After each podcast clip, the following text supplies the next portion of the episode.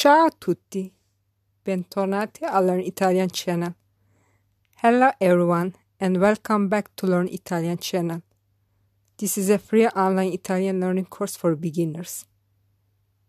In the previous lesson you have learned modal verbs. There was also a question. How do we say I must? A.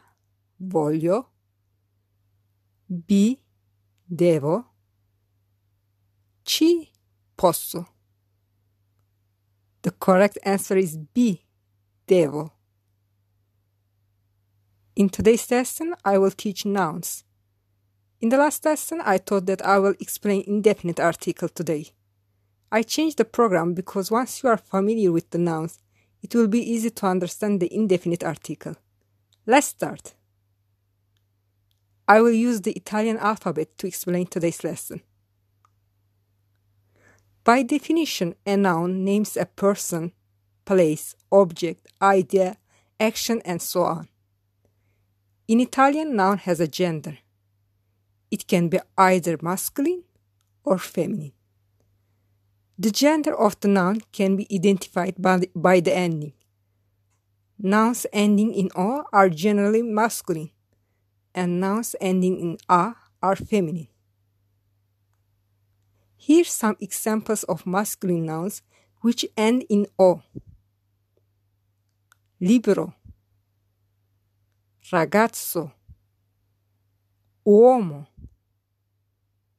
albero, zaino, pneumatico. Now let's see some examples of feminine nouns which end in a. Finestra, ragazza, donna, amica, infermiera, orchestra. But there is an exception. Some nouns end in e, and this can be either masculine or feminine.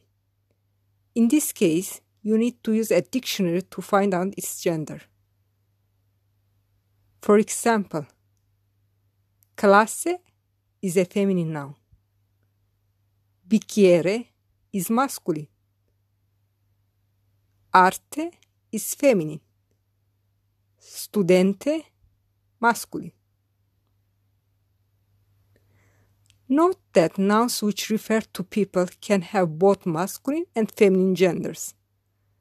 For example, boy, ragazzo, girl, ragazza. Male friend, amico. Female friend, amica. Son, figlio. Daughter, figlia. But the nouns which refer to things are either masculine or feminine gender. For example, libro, which means book, is just masculine window, finestra is just feminine. Let's see the summary of this lesson quickly. In Italian, a noun can be either masculine or feminine. The gender of the noun can be identified by the ending. Nouns ending in o are generally masculine, and nouns ending in a are feminine. In some exceptional cases, nouns might end in a. This can be either masculine or feminine. Now I have a quiz for you. Which gender is the noun bambino? A. Masculine. B. Feminine. You will find out the answer in the next lesson. In the meantime, you can write the answer in my Instagram account or in the comment box on my YouTube channel. If you have any questions or suggestions, you can also leave a comment there.